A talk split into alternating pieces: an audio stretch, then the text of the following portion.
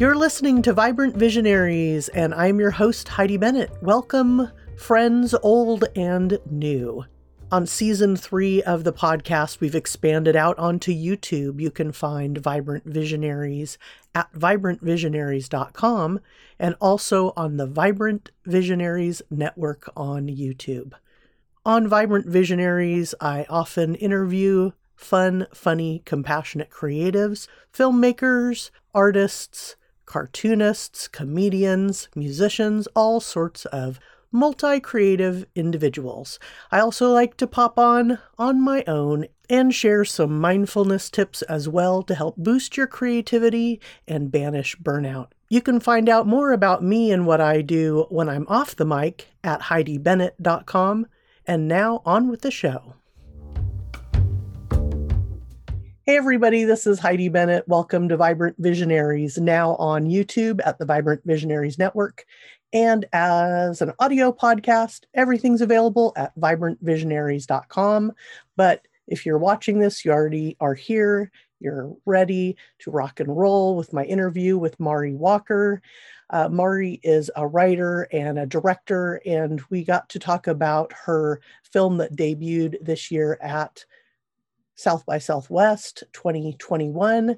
And we get right into the conversation. So I thought I'd talk a little bit about the film first, because when we get in, we're just in there talking right about it. And uh, there's not much of an intro to our conversation. So this is the synopsis for See You Then. A decade after abruptly breaking up with Naomi, Chris invites her to dinner to catch up on their complicated lives, relationships, and Chris's transition. Over the course of their one night encounter, they engage in a series of increasingly intimate and vulnerable conversations before a shocking revelation is revealed. See You Then focuses on the universal truth that no matter how much you change, a part of you will always stay the same. So, this was directed by Mari Walker. The writers are Mari Walker and Kristen Uno and you can learn more about all of this at mariwwalker.com. All right, on to the interview. Thanks for taking the time to to chat today. Thank you for having me. I watched See You Then a couple of days ago and what really struck me especially as the film progressed was how realistic the characters were. They just felt like people. Thank you. So I was really curious about just the process behind writing them, the intention behind developing those characters. Anything you'd like to share around? Yeah, Naomi absolutely. and Chris. Yeah. Oh, I I love Naomi and Chris. You know, it's one of those things where as as Chris and I were writing it, we were ourselves asking a lot of questions about femininity and womanhood. What does it mean to be a woman? How important it is to be a mother. You know, we sort of transplanted all these ideas and sort of massaged it into the story. But for characters to come to life, it requires a lot of writing and rewriting and getting to that place. And there's always this like moment where you're writing and suddenly like a, a line, like a, a line will come out of nowhere. It's not even something that you thought of, but something that just sort of manifests in the ether of the universe. And then that's when I start feeling like the characters are really coming to life particularly for Kristen and I, you know, we spent a lot of time thinking about that, like how uh, how naturalistic we wanted the dialogue to be, how deep the characters we wanted we wanted them to be, you know, and then you really fall in love with them, and then you really feel bad when you ruin their lives, you know, by by telling these stories. But you know, hopefully, it's not the last that we'll see of Chris and Naomi with any oh, luck. Cool, yeah. Oh, that'd be awesome. Yeah, I think it brought up just this podcast, I, I'm very self referential. I mean, it's all about you as my interviewee, but I can't help but think of how it connected to me as well. Just like, um, I think about in the 80s and 90s when I would just be out with, like, especially in this pandemic as well, just the, mm-hmm. the process of just sitting with somebody, talking for a bit, things bubbling up to the surface, the niceties falling away then taking a long walk, going to one location, then another location. Also, when you're speaking with someone who you've known forever and you feel like I feel like Naomi already assumed, hey, I can just be real. This is how I really feel about my life right now.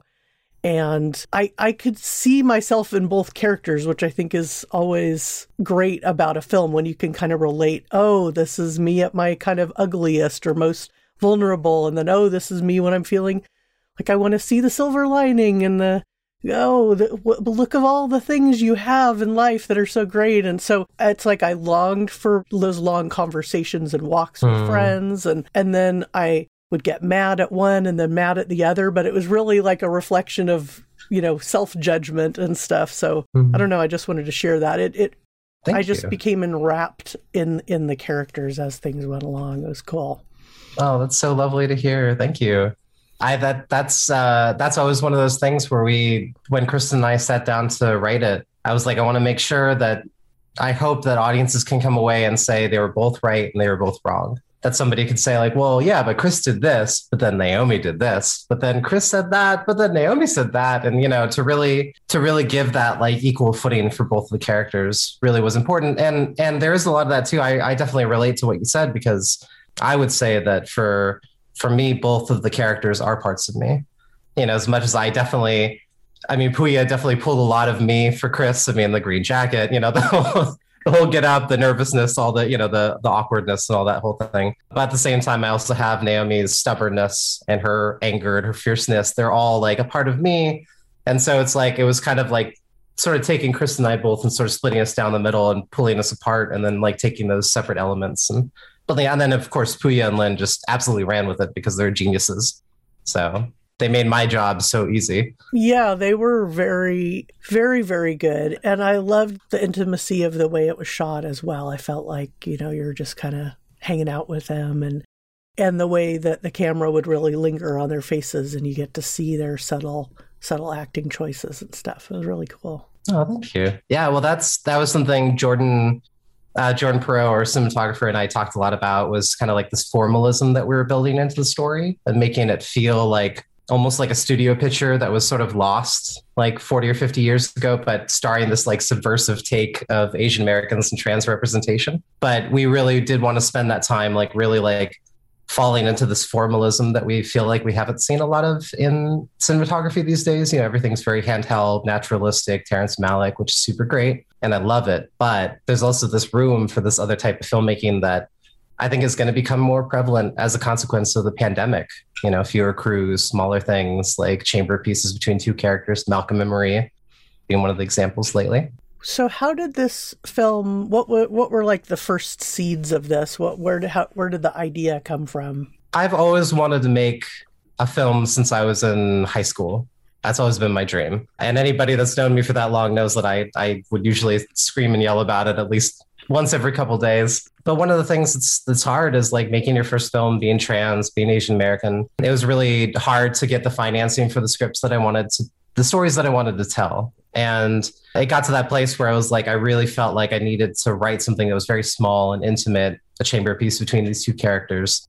And so it's sort of born out of that manic fear of like not having the opportunity and, and having to make it for myself, if that makes sense. Mm-hmm. But then, yeah, through that process, like doing that art therapy of like Kristen and I sort of taking these things that were happening in our lives or that we were feeling or thinking or sort of thought experiments that I had had sort of throughout my time transitioning, like what I felt like I could see from like every point of view. And then there are others that I can only see through my own prism and my own point of view of how I would be affected by it. And I think that that is where the kind of the genesis of, of voice comes from, the genesis of like telling a very personal story. If it's something that you're like, okay, well, this would cause me to like do a mental pretzel. And if it causes me to do a mental pretzel, then I hope that that will allow audiences to do that. And I think I really wanted to challenge everybody in the audience when it comes to like these ideas of femininity, of parenthood, of all these things, and how the audience receives it and interprets it, but also how these characters receive it and interpret it, and also how the people that you're watching it uh, receive it and interpret it. And and that and alone has been really great. And the very limited amount of times that I've had, I've heard about in-person screenings that it did generate that discussion, which is really like the dream, right? For for a filmmaker or for a storyteller in general, it's like, oh my God, people like actually want to talk about this and interpret it and like ask what it's about. Like that's the ultimate dream So it premiered at South by Southwest this year virtually. So were there in person screenings as well then? There weren't any in person screenings, but there were some friends who kind of, you know, went rogue and set up a projector and like played it for their friends, which was just super great. But yeah, that was such a unique experience. Like I've I've been sort of doing like not having films in, but participating in the festival circuit over the past year because of the pandemic. For an audience member, I think it's the dream. I mean, as much as obviously the dream is to go into a theater and have that experience with the audience and make me so moved and taken by that. But on the flip side, it's really great to be able to like binge as many movies as possible. Like last year at Outfest, I think I watched like 130 films because I just sat down every day and I was like, I'm to watch these like eight films and these 12 shorts and like this no nobody's gonna stop me so there was like a great advantage to that for south by where it was like anybody could watch the movies at any point in time and it was so beautiful and the films were so great and from an from a filmmaker perspective it was really beautiful like they had this like live chat so people could like comment on the film like after they finished watching it and just the reactions that we got were so touching and beautiful and meaningful and heartfelt and you could tell that it really actually affected them and then we'd chat for a little bit and then I do my like little movie recommendations for all the films that they should see at South by. And then I think that was great too, because it's still like the whole thing about festivals and the beauty of them is community. You know, it's not just about watching the movies, but it's about uh, about creating that sense of like being meeting people that you're going to work with for the rest of your lives. You know, and so there were there were still advantages for that, which made it a really beautiful experience. And we were playing with a bunch of amazing films that I hope we'll have an opportunity to screen at other festivals. My God. Yeah off the top of your head, what are some of the standout ones that you that you are recommending to folks? I got 20 that were my favorites. Recovery, Language Lessons, The Beauty President, Swan Song, The Fabulous Filipino Brothers, Opera, Lily Topples the World, Kid Candidate, Nuevo Rico, Beyond the Model, Soak, Femme, Trade Center, Puss, Islands, oh, Islands, Potato Dreams of America, The Unlikely Fan, Red Taxi, Learning Tag Along with Kyla and Alien on Stage awesome. were some of my favorites. Cool. Oh my god, Alien on Stage was so much fun. It's like this.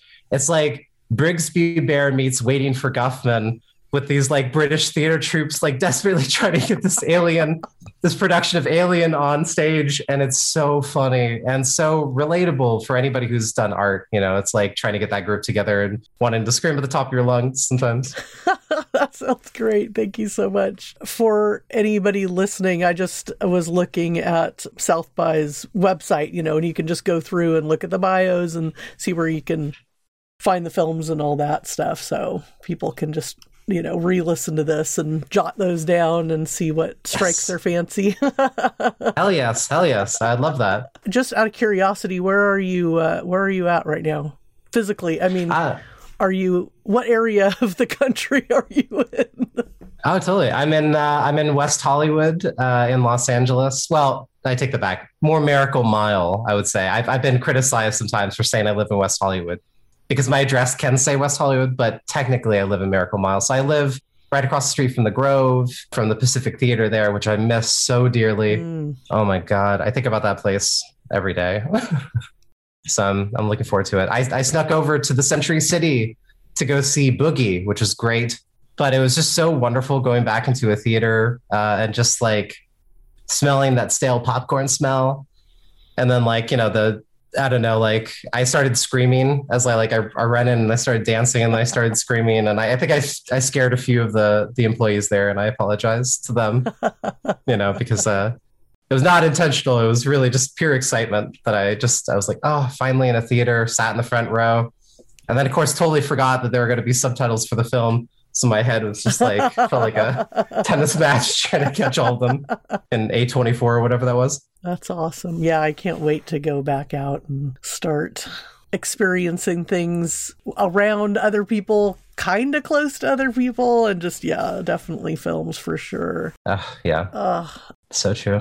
I'm curious what you have faced out on your shelf. I got quite a few, quite a few great movies going on here. I got like the uh, Guillermo del Toro trilogy from the Criterion Collection. Shameless plug. But uh, my God, I mean, if anybody hasn't seen The Devil's Backbone, they are missing out because that movie is incredible. Uh, and then I got some Murnau, Borzage, and Fox. Uh, they were uh, uh, some of the big Murnau did um, Sunrise, which was like one of the famous. It was nominated for best artistic achievement at the first Academy Awards. It's a really stunning film. Really interesting thing about that character is that he, for the director to feel like he was portraying grief and anger and sadness, they actually attached lead boots to him. So when he's in this like he's he's in this boat and he's walking towards his wife, but he's sort of like lumbering around. But it's got this oh, it's so good, and like this this rear projection thing that they do is just incredible. And then oh my gosh, Saving Private Ryan and The Burbs, uh, Tom Hanks. It's my little Tom Hanks corner, I guess. nice. I got some some three colors, some Francis Ford Coppola, one from the heart, some Tree of Life from Malick. You know, it's uh that's my little movie den. I feel like I uh I always call my apartment either uh, the Fortress of Solitude, like my Fortress of Solitude, or or my Gollum cave, which is usually how I describe it more. Where I like I'm like the sun, and I'm like, no, I gotta like, I gotta watch these five more movies tonight. I don't know what I'm doing, you know, but it's been great. And and during the whole pandemic, that was like one of the one of the great things that for all the horrible horrible things that happened to so many people during that pandemic. I was so fortunate in that I had the movie to edit you know, while I was working, just like really ad nauseum, like just ran with it. But also, I was like, well, if I'm stuck at home and I can't go out and I can't see my friends, can't go out and see movies, I can't travel, which was my plan. Like after the filming, I was like, I called up all my friends. I was like, guess what? You're going to have to deal with me for a month. I'm going to go crush with you because, you know, I had seen my friends' kids in years. I hadn't seen my relatives for like three years because I was trying to make this movie. Then, of course, the pandemic happened. So, without all those things, I was like, well, what can I do that would still give me joy and also educate me. So I decided to watch the rest of all the Best Picture nominees and winners from Oscar history. So altogether, cumulatively, I think it's like 565 films. So I watched about 350 of them, I think, during that time. And it was so great, super demoralizing for first time filmmakers just to warn them like, that's a very punishing exercise to do because I was like watching the greatest films. Then I was like, what did I make? Nothing. Oh, I'm worthless. Oh God, you know, just like trying desperately to, to, to fix this this bloop that I had made on set, you know, by like not getting this coverage that I needed. But it was it was great because it was like it was so wonderful to be surrounded by all the, the best of the best of American cinema and just really like running with it and seeing what they had to offer. And it was beautiful. I mean, there's so many films that like we don't talk about anymore that are that are part of the Oscars that are legendary, you know? Yeah, and I think I can't think of what it is, and it, maybe I'll remember and can tag it on the end of this episode later. But I remember seeing something that was, yeah, sort of a missing one, or I hadn't seen it in a long time, or maybe I'd never seen it. That was a classic, and I was like, oh, this influenced this other one in this way. You know, that's uh, that's always fun too to kind of see how that happens. And yeah, there's certain ones that just sort of fall through the cracks. I feel like still we only, you know, yes, things have improved, but still it seems like there's a billion podcasts or a billion things written about or a billion retrospectives about the same 20 or 50 movies. there's so many more mm-hmm. out there. Were there certain ones that yeah surprised you or just oh there I mean Marty Marty was a big was a big one for me that one really blew me away I think it was called. Let me let me make sure I'm I'm saying the name right. But I think it was called Sounder. Is that from the seventies? I believe so. Yeah, and that one was great. That was like one of those early. Um, there's that. I think that actually was something that I that I was I was heartened by, but also disappointed by. And that there's like that movie. There's like Mississippi Burning. Like all these films, social, for lack of a better term, social justice films that were really beautiful that just haven't been focused on when you look at the pantheon of movies. Like I think Mississippi Burning came out, I mean, in the 80s, but it was kind of around that period where it was like Chariots of Fire was winning and Amadeus, and those like those films are super great. But there's like something about Mississippi Burning that's like, as much as obviously it's a a story about racial injustice from the prism of two white guys. At the same time, there's stuff in that that like the music, Pakula's directing, like there's stuff in that that like made my blood boil. And I was like, how have I not seen this movie before, but it's because nobody talks about it. Like you said, I mean, there's only like these 20 films that everybody talks about in the, the last, you know, few years, which is super great. But that progress has always been there. It's just been slow. Yeah. As all as all marches towards progress are, unfortunately. Speaking of music, I noticed uh, the music as well, and that uh, Robert Allaire was Yes. Did the score? How did that uh, come about? He's awesome. I've actually I had him Bob. on the podcast before. No Yeah, way. oh my god, I love Bob. Oh my god, he's like my um there are a few people that you meet in your career who you feel like are like artistic soulmates. And and and Bob's one of them. Uh, I met Bob when I was working on a film, a short documentary I did called The Soul of a Tree. And it was like one of those meetings that you where you like we sat down, we started talking about like, you know, I don't know, scoring and music. And I was like, oh, I love, you know, these these kinds of, you know, like John Will, you know, you know, Giacchino, all those things. And he's like, yeah, I mean, those are great, but you know, like I like experimental stuff. And he was talking about, he said something like he was using razor blades on like violin strings. And I was like, no, I have to work with you then. Like that's just all automatically the thing. Uh, and he scored this just stunning score for The Soul of a Tree. We had like a live recording from, I think it was from Belfast, I hope, uh, um, if, if my memory is serving me. It was so cool and it was like it just felt like deep and this like this raw and like everybody talked about it. And then somehow bob is able to like he's sort of like jordan in that way. He's able to like tap into something about what i want to say and i don't even have to just use words to actually say it. And and he he also composed swim which is my other short. He composed that if if my memory's right he composed that in a closet in new york because he had to like have like you know a certain level of like silence around him and he was scoring it for like you know like a day while he was working on this other gig but just uh, another beautiful score. And and yeah i mean it's like one of those things too where it's like i think i only had like two changes to make on the score for see you then we had sort of pulled temp temp in that i wasn't very keen on. I was like well this this will work for now but this is not what i want. But that last that last track that he does leading into the end credits i think is some of the best work he's done. There's just something about the and the way that he was talking about like he'd use his click track and like or these clicking things inside and like and then every time I listen to it, I hear like a different level of the music. And like that in itself is rare because usually like most compositions are very in your face, like to the point that that to work with a composer that's able to like go into that nuance and dive in further and further and deeper and deeper in, it's like pff, I mean, a gift. And and anybody that's listening to this that wants to hire that needs a composer, please hire Robert Allaire. He is an absolute fucking genius. well, before we wrap up today, what um what is okay? You put something out in a festival, it, it, it premieres, and you know then what happens after that uh, for you for Yeah. the, for the project? That's one of the greatest challenges is that I think a lot of times filmmakers like spend so much time focused on getting the festival run and like focus so much on like making that happen. It is one leg in a long marathon of about another two or three years that you're going to be committed to working on this film. Even if you get it distributed through a company, you're still going to have to do press. You're going to have to do Q and A's. You're going to have to do panels. You're going to have to post about it. You have to be popular on social media to make sure people watch it. So your work's never really done.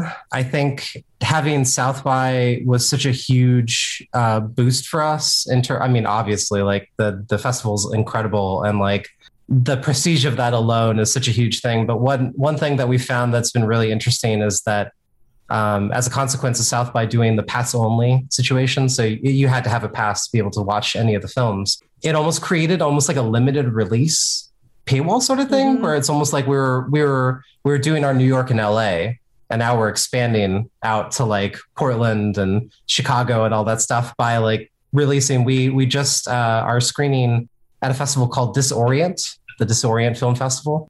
Um, the tickets are nine dollars, and and it comes with a short, which is really amazing, called K Next Life Around that I didn't direct. Dave Yim directed it, and he's amazing. You know, I think I think it's a matter of like sustaining that run, which is one of the biggest challenges. Uh, I've noticed even like with social media, I've been like, okay, like we need to be careful about parceling out interviews or reviews to make sure that we sustain it and not just like dump it out all at once. Uh, that's definitely advice I would give to filmmakers, but also just knowing that like you know it's we're we're heading into this place, particularly with online, where we're heading into this sort of like hybridization of festivals and releases because everybody can watch it. You know, it's like in some ways that that that that limited run New York LA thing still exists if you have it at South by because not everybody's going to go to Austin, right, to be able to watch the film.